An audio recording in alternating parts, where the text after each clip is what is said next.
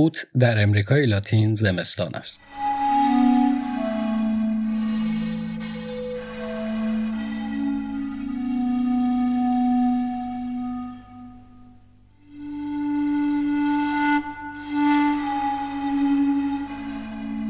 سلام من علی فاتحی هستم و شما به دومین قسمت پادکست فیلم باف گوش می‌کنید. دومین فیلمی که انتخاب کردیم فیلمی به نام حکومت نظامی به زبان اصلی فیلم فرانسه اتد و سیج محصول 1972 با کارگردانی کوستا گاوراس. چون بحث در مورد این فیلم و منابعش زیاد بود ما این فیلم رو در دو قسمت بررسی خواهیم کرد. فیلم حکومت نظامی گزارش یک آدم روبایی چریکای توپومارو در امریکای لاتینه.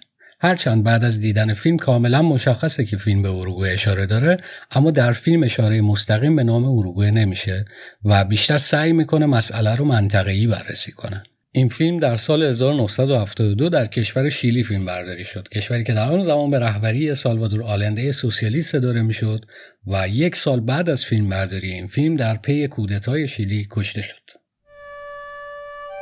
وظیفه ما عبارت بود از دادن سازمان جدید و پلیس و برقرار کردن چنان از واقع سانتره نظم اجتماعی. روش های شما عبارتند از جنگ فاشیسم و شکنجه. شما خرابکار و تروریست هستید.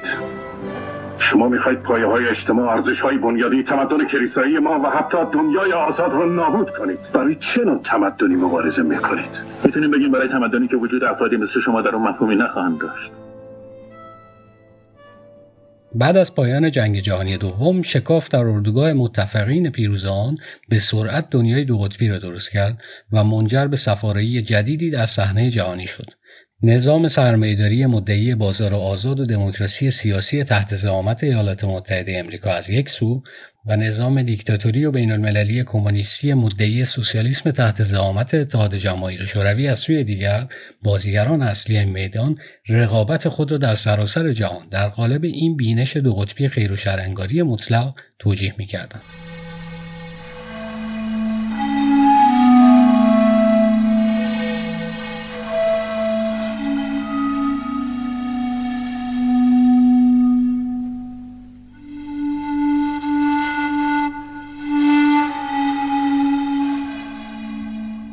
با این جهانبینی امریکا و شوروی موظف بودند به همه مخالفین آن دیگری صرف نظر از ذات و ماهیت و اهداف و رفتار آنان کمک کنند.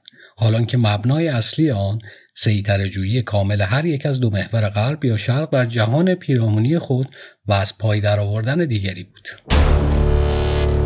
بر پایه این نظریه از 1947 تا 1991 و فروپاشی بلوک شرق امریکا در بیش از چهل کودتا در سراسر دنیا نقش موثر داشت و یونان، سوریه، کوبا، ایران، آلبانی، گواتمالا، تایلند، لاوس، لبنان، عراق، کنگو، ترکیه، اکوادور، ویتنام جنوبی، جمهوری دومینیکن، برزیل، بولیوی، اندونزی، زئیر، پاناما، غنا، کامبوج، ترکیه، شیلی، اوروگوئه، آرژانتین، پاکستان، کره جنوبی، چاد، گرانادا، گینه، بورکینافاسو، پاناما، پاراگوئه، فیلیپین، نیکاراگوئه و السالوادور قربانیان این نظریه شدند.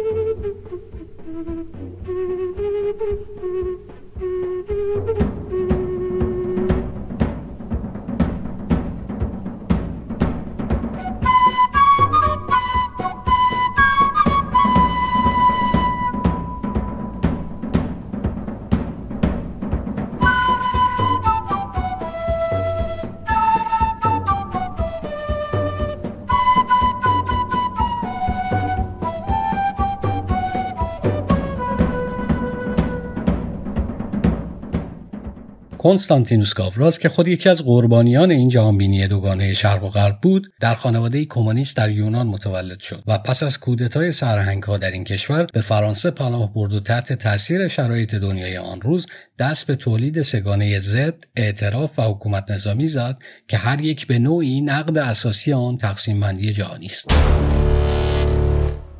کوستاگاوراس بعد از مهاجرت به فرانسه در دانشگاه سوربن ادبیات خواند و پس از آن در انسیتو مطالعات سینما در رشته سینما تحصیل کرد. گاوراس در پاریس نیز جذب حلقه هنرمندان چپ فرانسوی منتقد سیاستهای اتحاد جماهیر شوروی شد که به دور سیمون سینیوره و ایو مونتان ایجاد شده بود و هنرش با سیاست آمیخت هرچند خودش معتقد است که آثارش روایت روابط انسانی است اما سیاست و صد البته نگاه چپ معترض در آثارش پررنگ است.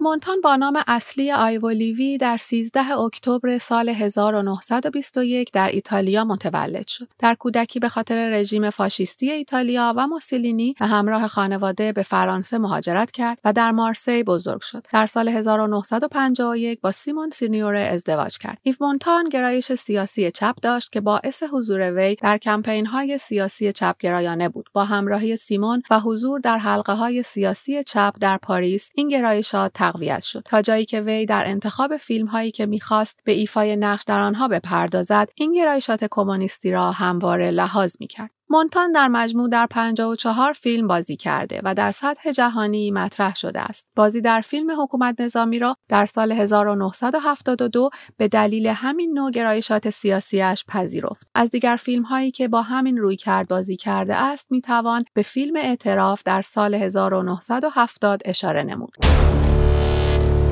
در دهه 1950 همراه با سیمون و به خاطر نگاه کمونیستیشان به کشورهای بلوک شوروی سفر کردند که با حمله شوروی به مجارستان مخالفت خود با رهبر شوروی را اعلام کرده و مجددا به فرانسه بازگشتند و پس از مدتی به آمریکا رفتند. سیمون همسر مونتان در سال 1985 و بر اثر بیماری سرطان درگذشت. در سال 1986 در حالی که 65 سال سن داشت در یکی از بهترین نقش هایش در فیلم انتقادی Manon of Springs در سطح وسیعی مطرح شد. وی سرانجام در سال 1991 در حالی که در همان دوران مشغول بازی در فیلم The Island of Pachyderms بود بر اثر سکته قلبی درگذشت. آخرین جمله ای که در مسیر بیمارستان و در آمبولانس بیان کرد این چنین بود. آنقدر خوب زندگی کردم که هیچ حسرتی ندارم.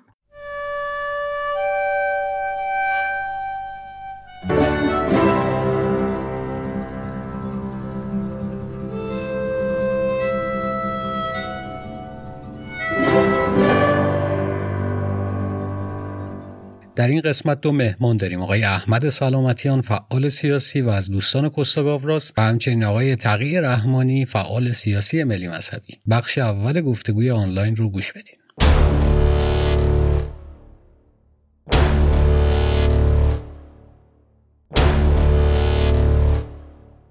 سلام و خوش آمد میگم به مهمونای عزیز برنامه و همچنین حضار. آقای سلامتیان نظرتون در مورد فیلم چیه؟ ببینید فیلم حکومت نظامی است به نظر من در ارتباط با سه تا فیلم پشت سر همش باشه. چرا؟ چون خودش یه تکامل گاوراسه در کار سینماش. سه تا فیلمی که میگم اولیش زده که مشهورترینش شده.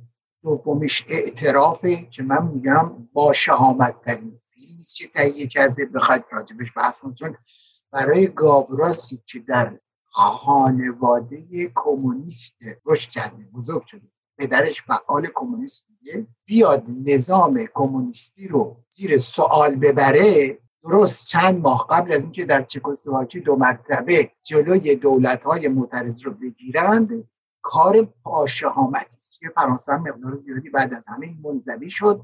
حتی با نزدیکترین دوستانش که اسباب رشدش هم شده بودن مثل خود ایو مونتان و سیمون سانیره برای تولید این فیلم بحث داشت. باید گابراس قانعشون می‌کرد قانع کرد فیلم رو درست کرد. پس شهامت شخصی خود چیزی که به رئالیزاتور فیلم سیاسی درست می‌کنه رو بر من مهمه که یک شخصیت مرکزی نقش مرکزی فیلم که تماشاچیان به دور اون تقسیم بندی بشن اون شخصیت خوب ببینن یا بد ببینن شر ببینن یا خیر ببینند فیلم تهیه نمیشه. اولین بار فیلم تحلیل وضعیت. تو تحلیل وضعیت معلوم نیست آیا شریک هایی که گروگان می‌گیرند قهرمان مطلوب فیلمند یا افسر سیایی که گروگان گرفته شده. همشون در روند سیاسی به عنوان آدمهایی معرفی میشن و نقشهایی معرفی میشن که کاملا گرفتار نقش سیاسی و اجتماعی خودشون هستن نه شخصی خودشون. پس من میگم فیلم حکومت نظامی اولین فیلمی است که وارد این میشه که فیلم نوع سیاسی رو که خود گاوراس برش تعریف خاصی می‌کنه عملا درستی که واقعیت سیاسی رو که اتفاق افتاده بازسازی کرده. اما برای ساختن چهره هاش یه از این شخصیت گرفته یکی از این در این زمینه گاوراس کاملا دقت بازسازی حقیقت رو انجام میده. اما کار ساختن فیکسیون سیاسی رو هم انجام میده. شخصیتاش شرایط و احوالش فقط مربوط به اوروگوئه نیست. سر تا سر جریان آمریکای لاتین یه دهه قبله. خود جنگ ویتنامه حتی اگر به من بگم شرایط اجازه بدیم شرایط و احوالش مال تجربه های سیا در ایران و اینام از 1953 تا سالهای بعدش هست. یعنی تحول اصل چهار ترومن رو که به عنوان مرکزی به وجود اومده که مشورت بده به کشورهای عقب افتاده برای پیشرفت بدل شدن به یک دستگاه تئوریسین و لابراتوار ایجاد های کودتا و این حرفا قشنگ نشون میده. خوبه. شخصیت های گیراگانگیراش هم همین در. درسته تو مارسا هستن. اما مقدار بسیار زیادی مشخصات گروه های دیگه آمریکایی لاتینی اون زمان هم دارن. عمدش برام اینه که میاد با گرفتن گوشه های از واقعیت سیاسی شخصیت هایی بسازه و وضعیتی بسازه. وضعیت نتیجه که ازش می‌کنه برای من فوق العاده مهم هم یه کار سینمایی مهمه هم در کار سینمایی تونسته کاملا یک تحلیلی رو با تماشاچی های سینما در یک زمانی کشف بکنه روی روند حادثه فیلم این تحلیل رو باشون شریک بشه و این تحلیل از نقطه نظر زمانی مبارزه مسلحانه در آمریکای لاتین و نقش مبارزه مسلحانه در گذار دموکراتیک و نحوه برخورد سیاست ایالات متحده با آمریکای لاتین و این که در این برخورد رفتار اراده گرایانه و عجولانه فوکیست یعنی گواریست نتیجه مثبت و نتیجه خوب نمیده بامداد امروز موفق شدند این اشخاص را بربایند فرناندو کامپوس کنسول برزیل. انتونی لی دبیر سفارت کشور آمریکا و فیلیپ مایکل سانتوره طبعی کشور آمریکا و کارمند عالی رتبه سازمان همکاری های امرانی آقای انتونی لی موفق به فرار شد. این تروریست ها اقدام به رو بودن دبیر دوم سفارت آمریکا کردند. این کار از نظر خودشون یقینا معنی خاصی داشته. و همینطور رو بودن کنسول برزیل هم بر اساس دلیل و منطقی بوده. ولی این مستر سانتوره فلیپ مایکل سانتوره رو برای چی؟ اون که یک معمور رسمی نیست. هیچ کس به هیچ وجه نمی‌تونسته مسئولیت های مستقیم یا غیر مستقیم به اون نسبت بده. هیچ کس بین ما از وجود اون اطلاعی نداشته. بنابراین واقعا چیه این مستر سانتاره آقای رحمانی شما نظرتون چیه در مورد فیلم؟ ببین این فیلم حکومت نظامی من تو دو بخش تحلیلش می‌کنم. یه بخش خود اوروگوئه ببینید این جنبش توپامارو خیلی تو ایران هم چیز داره. اینا چریک شهری هم خب خشونت چون از چریک روستایی کمتر چریک شهری عملیات انتقامیش آخرین عملیات اولین عملیات چریک شهری این است که اون پایگاه که از نظر خودش احساس می‌کنه پایگاه امپریالیست از کار بندازه. جاهایی که هستش به برخی از مردم کمک کنه و بعد برای تامین مالی خودش بانک بزنه. تا اونجایی هم که تلاش کنه به مردم صدمه نزنه. این تقریبا یه دور نقد رفیش چگوارا تو بولوی هم بود. درباره تو پاماروها چریکای فدایی در ایران کتاب ترجمه کردن و چون یه کشور کوچیکی بوده عملیات تو پاماروها خیلی زیاد بوده و حتی اینا تو وارد یه شهر کوچیک میشن یه مدت شهر در اختیار می‌گیرن. یعنی نمایش های شهری. بعدها خب مجاهدین خلق هم این ادعا داشته. ولی عملیات انتقامی در چریک شهری اصل آخره نه اصل اول. اول نمایش به مردم بهشیج مردم آوردن مردم که اینا بعدا رسیدن که این جواب نمیده. یعنی بعدا به این مسئله رسیدن که این جواب نمیده. تو فیلم حکومت نظامی در حقیقت ولی چند تا مطلب جالب هست. شاید ولی نسل جوانتر اصلا قابل فهم نباشه. این اولین انفجار از نوع داعشی شو جنبش مخالف کاسرو در سال 1968 بسته از نیویورک به دفتر پست هاوانا ارسال شد. این بسته منفجر شد. هشت نفر مردن. در اون فیلم دقت می‌کنه میگه شما عملیات مرگ می‌کنید ولی این جریان مخالفین کاس کوبا کاسرو تو آمریکا هستن یه لابی قدرتمندی هستن ریگان کاملا به اینا ارتباط داشت و همیشه از اینا رأی می‌گرفت و نظر اینا براش خیلی مهم بود. الان هم همین آقای ترامپ هم همین همینطوریه. یعنی شما خیلی جالبه. عملیات که مردم می‌کشه تو اون فیلم چریکه داره به سانتوره میگه تو داری این کار رو می‌کنی؟ شاید برای خیلی از این جوانای ما معنی نداشته باشه. یعنی این چریک شهری دنبال خشونت نیست. من نمی‌خوام رو مش کار ندارم. و گفتم خودشان بعدا رسیدن این مش به بنبست می‌رسه. در جای خودش.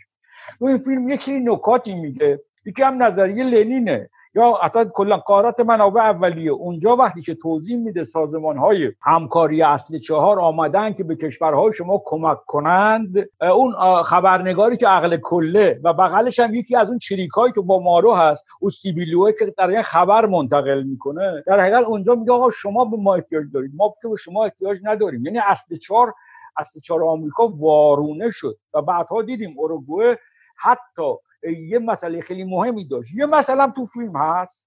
که این آقای سلامتیان من از آقای سلامتیان ایدهش رو گرفتم. ببینید حکومت های مشروطه پارلمانی در آمریکای لاتین ریشه دارتر از حکومت های مشروطه پارلمانی خاورمیانه است. به خاطر اسرائیل و جنگ و به خاطر منافع آمریکا حکومت های مشروطه پارلمانی در خاور میانه به وسیله دو جریان چپ و امپریالیست قیچی شد.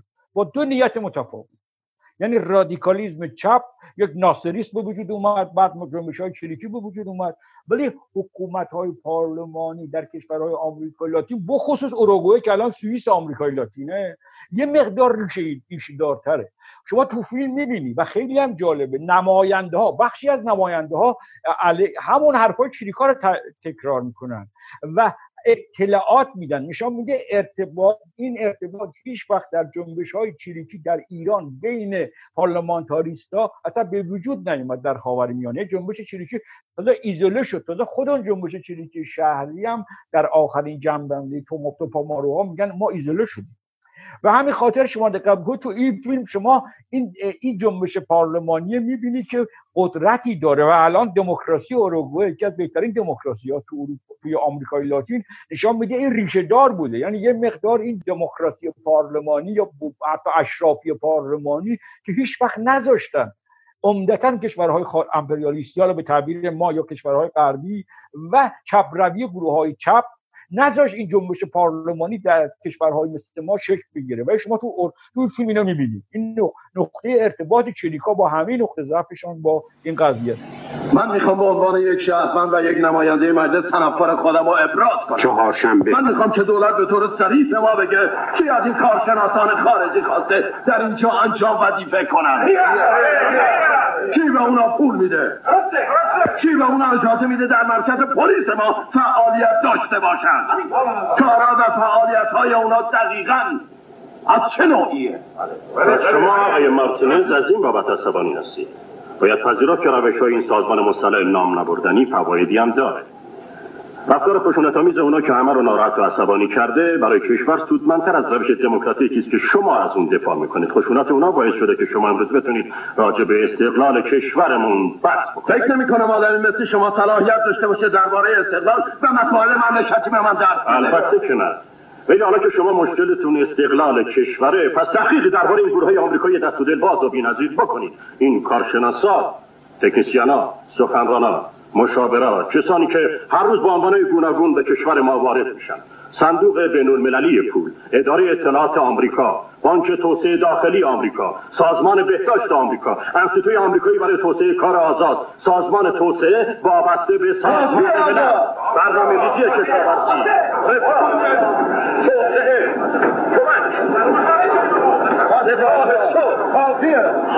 گروه زیادی از اینا در کشور ما و تمام آمریکای لاتین با تفاوت شما بود. آقای سلامتیان بر اساس اون حرفایی که پیشتر گفتین شما معتقدین که همونجوری که خود گاوراس معتقده توی اون مصاحبهش با تلویزیون کبک موفق شده که از دل یه روایت از دل یه داستان یه تحلیل سیاسی رو خارج کنه؟ کاملا. من معتقدم چون وضعیت قهرمان نداره. قهرمان محبوبم نداره. حتی راجع به دلپذیر بودن این قهرمانان آدم شک و تردید می‌کنه. یکی از قهرمانان چه سنیوره باشه مثل این که متوجه نیست. از نقطه نظر وجدان شخصیش که چطور کاراش منجر به شکنجه و قتل و اینا میشه. اما گروگانگیرهای مختلفی که هستن بنابر ملاحظه سیاسی اصلا فکر این که چه نوع عملی رو دارن از نظر شخصی می‌کنن نمی‌کنن. در صحنه آخر فیلم یک جایی می‌بینید برای موافقت خواستن از گروه های مختلف یکی از فعالین سیاسی میاد سه تا سوال مکانیکی توی ماشین می‌کنه. همشون میگه بحث عاطفه و احساسات نیست. باید تصمیم سیاسی گرفت آره یا نه. یک مغز گابراس. گابراسی است که توی فیلم اعتراف وارد یک کشمکش شدید شده با نزدیکان خودش یه اعتراف متهم شده به اینکه آنتی سوویتیک شدی. احزاب کمونیست عملا فیلمش رو مدتی تحریم کردن. و اون گفته نه در روابط انسانی خود سیاست اگه قبول بکنیم که چه برای اعتراف چه برای حکومت نظامی چه برای زد الان ما سی سال چهل سال بعد که این فیلم رو نگاه می‌کنیم اهمیت سیاسیشون برامون عبارت از اینه که یک لحظه گذار دموکراتیک نشون میده دیگه. فیلم حکومت نظامی فیلم بسیار درساموزتری بوده و نقش سیاسی بیشتری هم بازی کرده چون دارای یک سنتز بسیار عالی سیاسی است بر مبنای بازسازی و بازآفرینی واقعیت های سیاسی. و خود واقعیت های سیاسی هم مثل شخصیت جایگزین یک نوعی گذار از نقش شخصی به نقش دینامیزم فعالیت سیاسی. برای من به این علت فیلم حکومت نظامی سیاسی ترین فیلمی که گابراس درست کرد. نظر تو تجربیات تو. سعی نکن زیاد باهوش باشی. وانمود کن داری با دوستات صحبت می‌کنی. یا با زنت من که زن نگرفتم.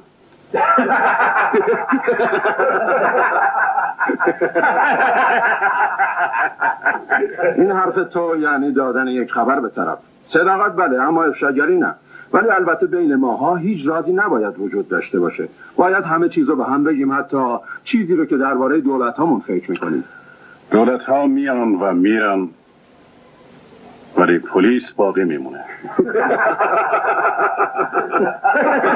آقای رحمانی شما فکر کنید که قصد گاوراس از ساخت این فیلم چی بوده؟ حمایت از رفتار چریکی یا در نقد رفتار چریکی؟ گاوراس هر منظوری داشته از نظر ما تو وقتی اون فیلم می‌دیدیم با فیلم حکومت نظامی ما حال می‌کردیم که جنبش چریکی باید بره جلو. خب بچه ها تو زندان تو انفرادی سوتشان سوت همین تئودوراکیس بود.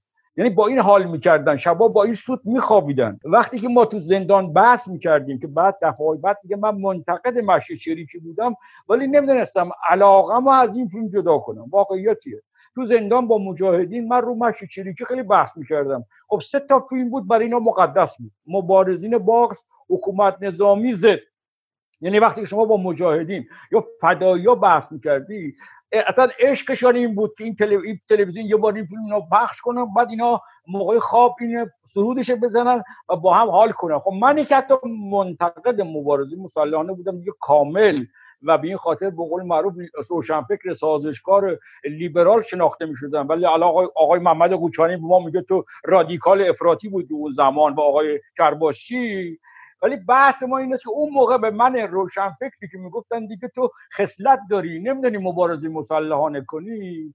به معروف مبارزه مسلحانه تنها راه راهایی است. فقط با این رژیم با جنگ مسلحانه سرنگون بشه.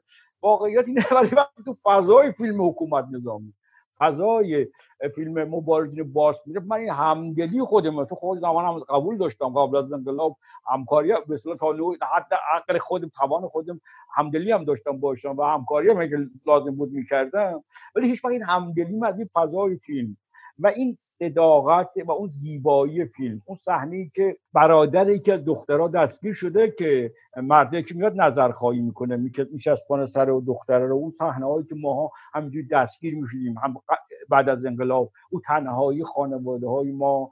بعد اون صحنه سانترالیزم دموکراتیک که من با ساز بچه های سازمان خیلی انتقاد می‌کردم و هیچ جوابی نداد. تو اتوبوس از چهارده نفر نظر می‌خواد که بکشیم یا نکشیم. این سانترالیزم دموکراتیکه. اصلا ما تو سازمان های سیاسی ایران نداشتیم. یعنی صرف بود سازمان های مخفی ها ببین من کار ندارم مثلا بعدا به بنبست اینا رسیدن. این چقدر عملی بوده؟ ببینید اگه شما به کاغذتون دوباره نگاه کنید چهارده تا عدد ها از یک تا چهارده. از یک یک افراد می‌پرسه که چیز چه و, آقا و, و اون نگاه هایی که تو جنبش هست. یعنی چیزی که تو کشور ما اصلا نبوده. ببینید کارمند فرودگاه طرفدار چریکاست. تو ارتش نیرو دارن. ما خیلی کم داشتیم. این اون سانترالیزم دموکراتیکی که البته تو جنبش های چریکی امکان نداره ادامه پیدا بکنه شما اصلا تو سازمان سیاسی رو نداشتیم. و به نظر من حکومت نظامی برای ایران بود در مسئله عاطفیش یعنی این فیلم آقای گاوراست اثر از معلف جدا میشه. اثر اساسا من نمی‌دونم نیت گاوراس چی بوده. گاوراس امپریالیسم محاکمه می‌کنه. ولی این فیلم مشیم برای جوانای ما فوق العاده مقبول می‌کرده. به عنوان کسی که با هزاران مجاهد زندان بودم و با فدایی و امثال مجاهد, مجاهد بودم. البته نه این تعیین کننده نبوده ولی تاثیر روانی داشته که چون وقتی این فیلم نشان دادی که دوبار تلویزیون حتی اوین نشان داد ما نگاه کردیم. نه تو تلویزیون وقتی این فیلم نشان می‌داد همه زیر چشمی به هم می‌رفتن. ببین تو چقدر سازشکاری که مشی مسلح. مثلا اتاق 40 تا 50 تا مجاهد اینا بودن. ما دو نفر یا سه نفر مثلا شریعتی چیه؟ خورده بورژوای به که مبارزه مسلحانه رو قبول نداشتیم بودیم. اونا یه زیر چشمی ما نگاه می‌کردن می‌گفتن که شما چقدر سازشکاری؟ به این نوع. می‌خوام بگم این اثر هم این فیلم در ایران داشت. برای مخاطبان تقدیس مبارزه مسلحانه بود. برخلاف نقد سلاح رژی دبره که ما وقتی تو جریان ما دادیم بچه ها خواندن دیگه با مجاهدین مرزبندی کردن. برخلاف اون کتاب نقد سلاح که تو جریان گروهک ما ما اینو به خاطر که بچه ها با مشت چریکی مرزبندی کنن میدان می‌دادیم بچه ها بخوانن. ولی این فیلم حکومت نظامی خب جذابیت اینم داشت. زیباترین صحنه فیلم هم صحنه گروگانگیری است. وقتی با اون سوت موزیک همراه می‌شد با با اون تبل موزیک یک نوع هیجان و یک نوع انقلاب یک نوع حال با آدم می‌داد که یهو خب جنبش پرطرفداری هم بوده. تو پامارا خیلی طرفدار داشتن. واقعا بعدا حکومت گرفتن دیگه. اینا الان دو دو, دو دورت دارن حکومت نشون میدن. واقعا خیلی طرفدار داشتن. و اون صحنه ها به نظر من زیباترین صحنه فیلم اون صحنه گروگانگیری این چند نفره که چقدر نیرو و برخورد آدما یکی میگه بابا دیروز هم همین کارو کردید ما خسته شدیم. یکی میگه من کار شما رو قبول دارم ولی کی روش نه قبول ندارم ولی لازم نیست برای این کار. بر روی من اسلحه بکشید. اون معلومه یه آدم سیاسی و پارلمانتاریزم. و یکی اون خانم اشرافی که گروگان می‌گیرن عمدن می‌برن توی سر زبالگردا اونجا به هر دو لبخند می‌زنن. دختره به پسر لبخند می‌زنه. اون خانم سوسول اشرافی می‌برن نشان بدن که بابا تو اوروگوئه این آدم هم هستن. ما ماشین شما رو برای کار کوچکی لازم داریم. نه بابا این درست نیست. مگه بازم ماشین تو گرفته بودن؟ آره گرفته بودن. برای دزدی بانک چیس مانهاتن پس آقا بدون امروز یه واسیه خانم؟ فردا می‌فهمیم تو روزنامه ها می‌خونیم تو پا لازم نیست رو من اصله بکشید ولی می‌خوام یه چیزی رو بدونم. من با روش های شما موافق نیستم. از لحاظ سیاسی پس از عمل چی؟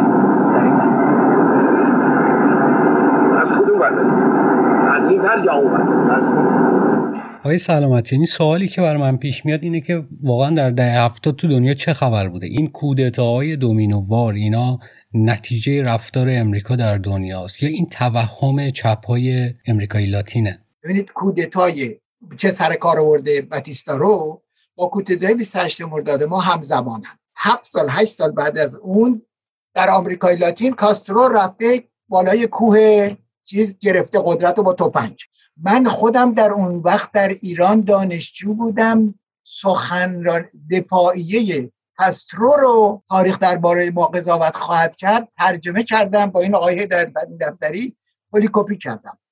در ایران که الجزایر بوده مبارزه مسلحانه برده ها شیفته کاسترو بود. خورده خورده برای فعالین جریانات سیاسی یک نوع شتاب تاریخی به وجود میاد. مبتلا به شتاب زدگی تاریخی میشن شتاب زدگی تاریخی دنبال موفقیت سریعند به نیروهای اجتماعی خودشون نگاه نمی‌کنن.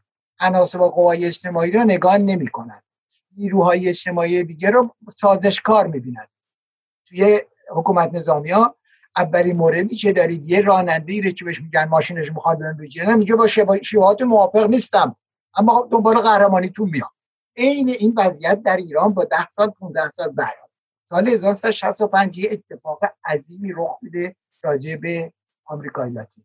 شگوارا از کوبا میاد بیرون می‌خواد انقلاب رو جهانی رو. میره دنبال ساختن اجاقهای انقلابی. جای مختلف که اینها باید مثل اخگرهایی باشن که نقاط مختلف آمریکای لاتین انقلاب آمریکای لاتین رو شعله بر کنن. یعنی نقش ویژه ای داده میشه به عنصر چریکی در یک جنگ چریکی به عنوان آگاهی بخش مردم و بسیج کردن سازمان های مردم. زمینه داره انجام میشه که خود آمریکای لاتین کشورها به حدهای مختلف ها. نه و خلع نیستن. در اینجا سازمان های قدیمی وجود داره. احزاب کمونیست وجود دارن. سازمان هایی وجود داره که سندیکا هستن.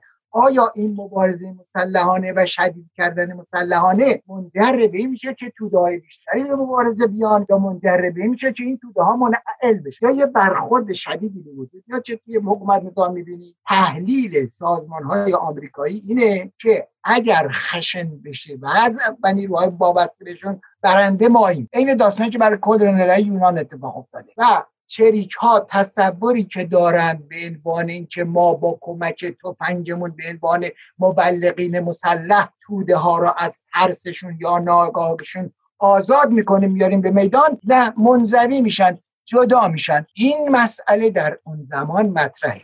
دولت مجبور بود یا معاوضه را بپذیره یا استعفا بده. در حقیقت دولت داشت استعفا می‌داد که تقریبا در همون لحظه پلیس تعدادی از همکاران ما را دستگیر کرد. مذاکرات سری رو که با ما شروع کرده بودن قطع کردم. وزیر کشور یک اطلاعیه پیروزی انتشار داده. و شما هم بهشون یک اتمام حجت دادید. بله. فقط درباره من؟ بله شما بیشتر از همشون مسئولید. فقط 24 ساعت وقت داریم. فکر می‌کنید بتونید کاری بکنید؟ نه فکر نمی‌کنم. شما معتقدید که دولتتون مداخله نمی‌کنه. نه در وضع فعلی نه.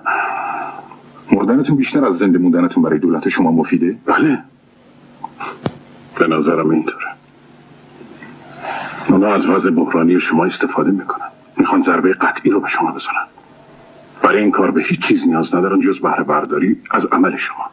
آقای رحمانی ما در فیلم با دو طرف مواجهیم. حکومت دیکتاتوری که به هر قیمتی می‌خواد قدرتش رو نگه داره. و چریکایی که شروع به عملیات مسلحانه کردن. تکلیف اخلاق چی میشه؟ جامعه باید کدوم طرف رو بگیره؟ چون در تمام فیلم نمیشه چریکو محکوم کرد. انگار تنها راه حلشه.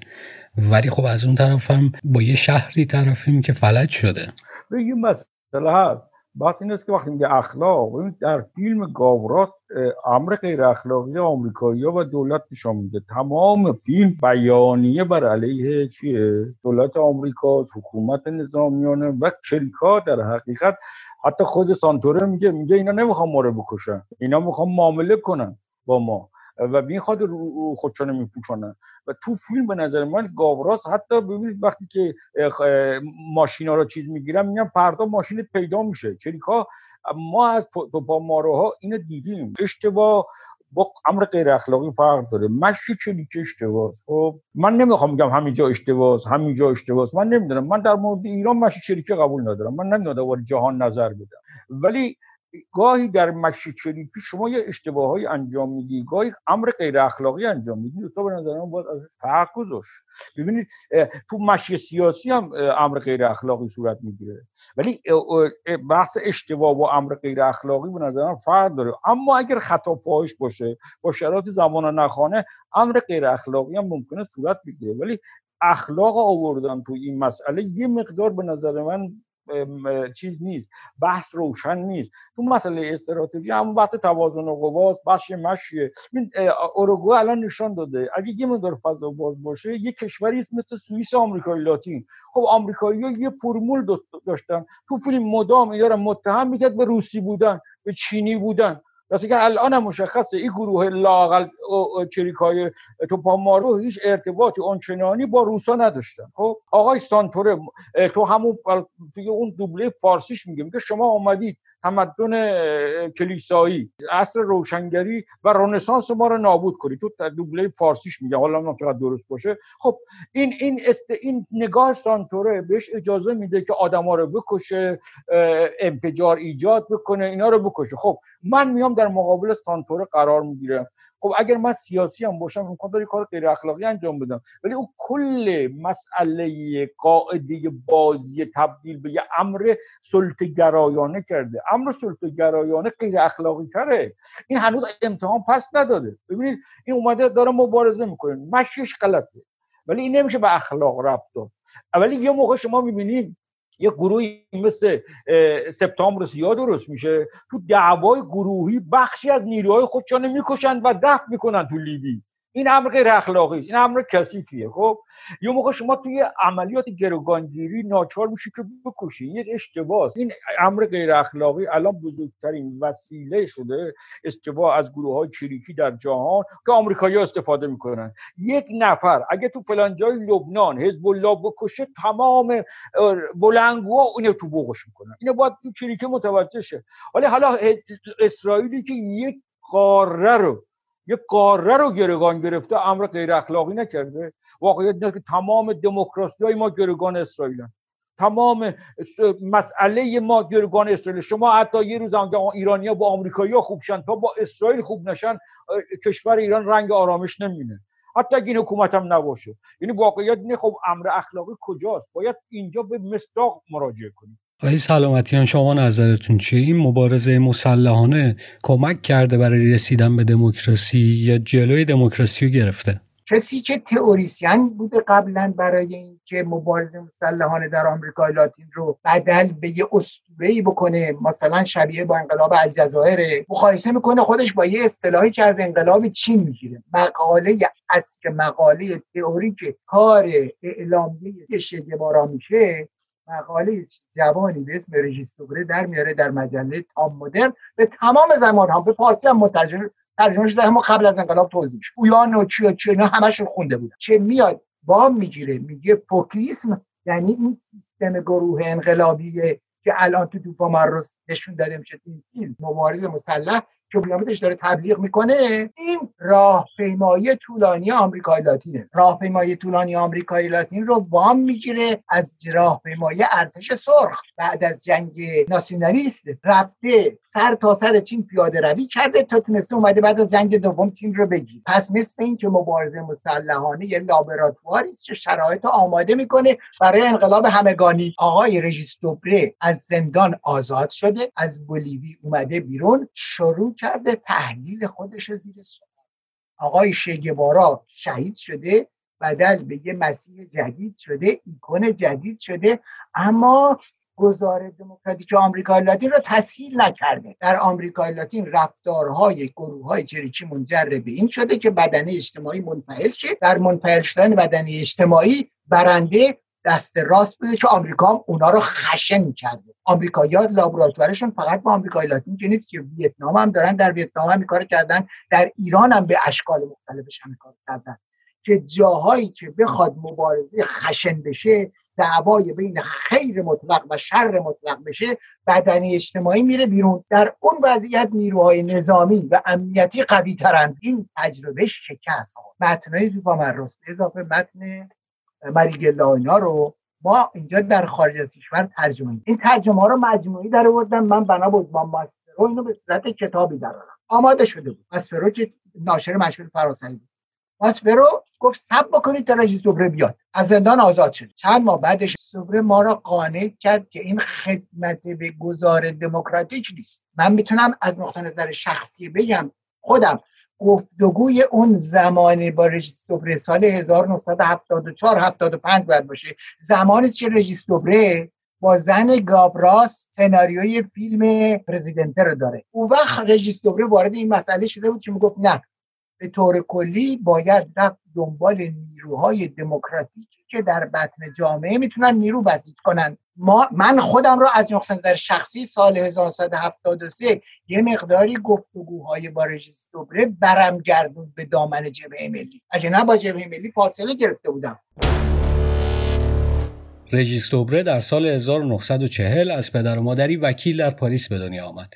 این روشنفکر فرانسوی بین سالهای 1965 تا 1967 در کوبا و امریکای لاتین به عنوان مشاور فیدل کاسترو و دوست نزدیک چگوارا مشغول مبارزه بود. در سال 1967 توسط ارتش بولیوی دستگیر، محاکمه و به سی سال زندان محکوم شد. اما پس از چهار سال از زندان آزاد شد. پس از آزادی به مدت یک سال در شیلی زندگی کرد و فیلم آنچه آلنده می‌گفت را تهیه کرد و در سال 1973 به فرانسه برگشت. این فیلسوف و نویسنده فرانسوی از 1981 تا 1985 مسئول روابط بین الملل ریاست جمهوری فرانسه در دوران فرانسوا میتران بود. او به ندرت درباره سالهای مبارزه خود در کنار چگوارا و دوران زندانش صحبت کرده است. در سال 2001 یک برنامه مستند در تلویزیون سوئد و پس از آن روزنامه لیبراسیون فرانسه وی را به دادن اطلاعات منجر به دستگیری و قتل چگوارا متهم کردند. اتهامی که از سوی دوبره رد شد و اسناد ارتش بولیوی کنون محرمانه باقی مانده است. دوبره از 2011 تا 2015 عضو آکادمی گونکور بود و در سال 2019 جایزه بزرگ ادبیات آکادمی فرانسه را برای مجموعه آثار خودش دریافت کرد.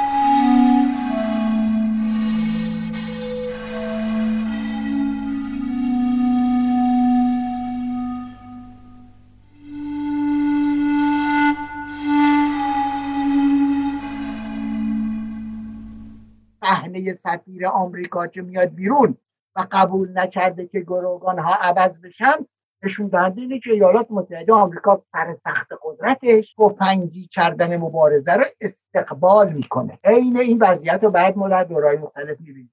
اینجا برای من یه مسئله میشه که من میگم بله فعال سیاسی ایرانی دهه پنجاه در زندان ها ای رو که از این می‌خونه استوره مبارزه مسلحانه است. حالی که برای خود سینماگری که تحلیل می‌کنه برای اون نه مسئله چیز دیگه است. نشون دهنده اینه که مبارزه اجتماعی در معنای خودش نیست. در مجلسی که به عنوان مجلس اروگو ایشون مطرح می‌کنه اون مجلس بسیار از مجلس 16 همی که در ایران منجر به ملی شدن صنعت نفت شده دموکراتیک تره. ولی چند در مجلس 16 هم عده کار سیاسی کردن اونو بدل به یک حرکت اجتماعی بزرگ کردن. عین همین رو در شیلی عده کار در یونان عده کار سیاسی کردن. این نیست که فقط ایالات متحده آمریکا سیاستش برای یونان عوض شده باشه. اگه در آسیای جنوب شرقی نیروهای مسلحی که متکی به احزاب کمونیست و جنبش‌های ناسیونالیستی مبارزه مسلحانهشون وسیع و همهگیر بوده تونستن بیان قدرت رو بگیرن در جاهای دیگه دنیا که این بدن اجتماعی ضعیف بوده مبارزات مسلحانه فوکیسم یواریس و کاستریس جز یک سمپتی قدیمی چیز دیگه ندارن وگرنه به عنوان غلط سیاسی و اجتماعی قلمداد شدن. اگه همین مسئله رو در دهه پنجاه ما متناسب با بحث کلی جهانی فهمیده بودیم هیچ وقت خشونت بعد از انقلاب که خشونت بعد از انقلاب انقلاب ما تصادفا به یک انواعی عناصر اجتماعیه. اما بعدش یه مرتبه قهرمانی که از زندان آزاد کردن قهرمان چریک و قهرمانی که دنبال تفنگشه. قبول می‌کنیم اروگو هم می‌بینیم ایالات متحده آمریکا می‌خواد جلوی اینو بگیره مخالف آزادی هاست بم میاندازه کشتار می‌کنه با هواپیماهای مختلفش زندانی های مختلف برمیداره برای تو کوههای شیلی کجا کجا به دریا میاندازه.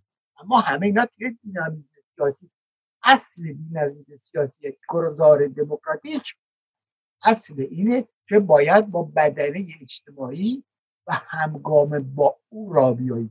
تر از اون بخوای را بیایی ایزوله میشی. دشمن می‌تونه برات بتازه. دغدغه اصلی فیلم حکومت نظامی هم اینه. قشنگ نشون میده برای زمان خودش که اون چریک بسیار فداکاره بسیار سمپاتیکه اما یک کار سیاسی غلط داره.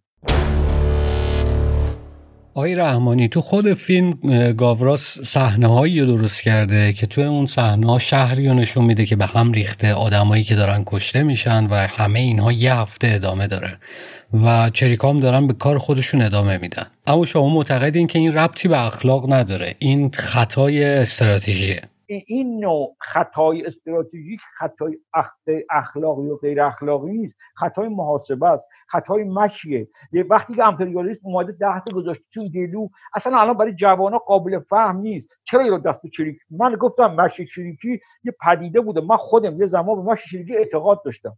کمکش هم می‌کردم اگه زورم می‌رسید. ولی بعدا به نقدش رسیدم. با همون آثار شریعتی. ولی بخشی از آثار شریعتی افراد میخواندن چریک می‌شدن. فضا هم باید در نظر گرفتید من اینه با اخلاق رب نمیدم اینه به مش رب میدم ولی اگر در درون مش شریکی تو قاعده ها که خودت داری به هم بزنی به هر توجیه امر غیر اخلاق. اما کی آمریکای لاتین شب کرده؟ منافع آمریکا. آقا آمریکا برای آمریکاییان هیچ روسی نباید وارد آمریکا بشه.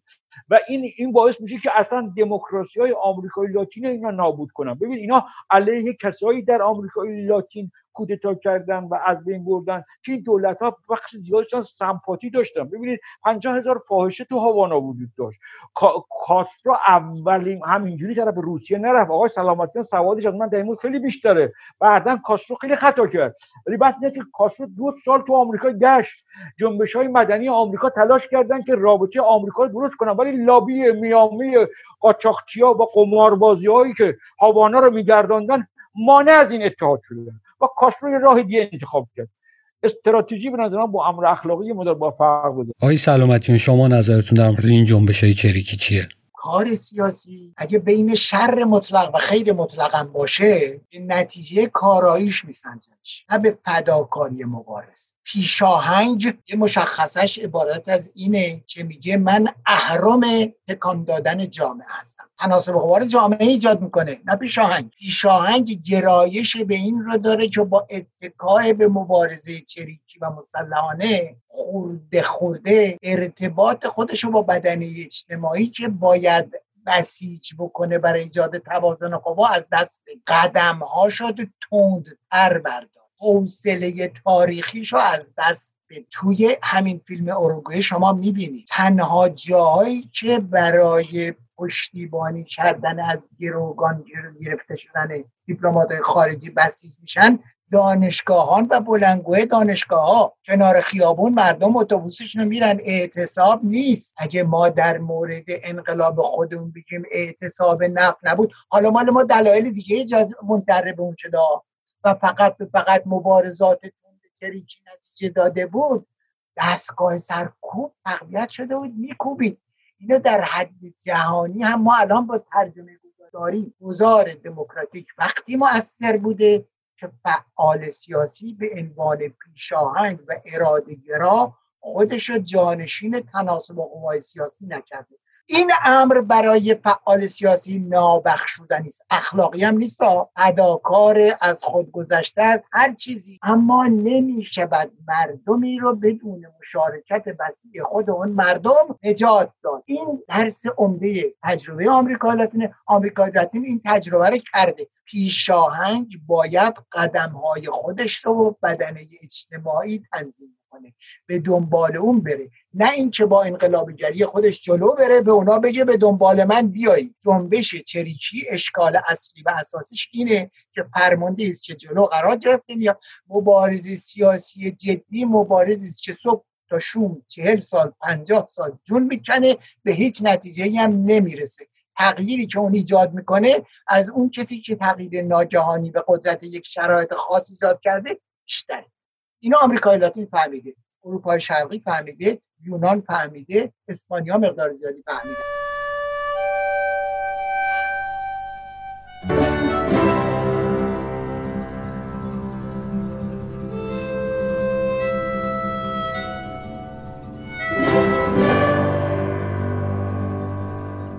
حکومت نظامی فیلم مهمیه و در پنجاه سال گذشته خیلی در موردش نوشتن و صحبت کردن و خب تعداد منابع و افرادی که ما باید در موردش صحبت کردیم خیلی زیاده. و همچنین گفتگوی آنلاینی هم که ما داشتیم خیلی طولانی شد. برای همین حکومت نظامی رو ما در دو بخش و در دو قسمت منتشر می‌کنیم. ممنونم از مسعود شیوا نانا و شیوا. و همچنین آزاده که صداشو تو این قسمت شنیدیم. برای اینکه تو این قسمت خیلی به من کمک کردن و در پایان گوش بدیم به موسیقی از تئودوراکیس که در قسمت بعد در مورد خودش حرف خواهیم زد و خدا نگهدار.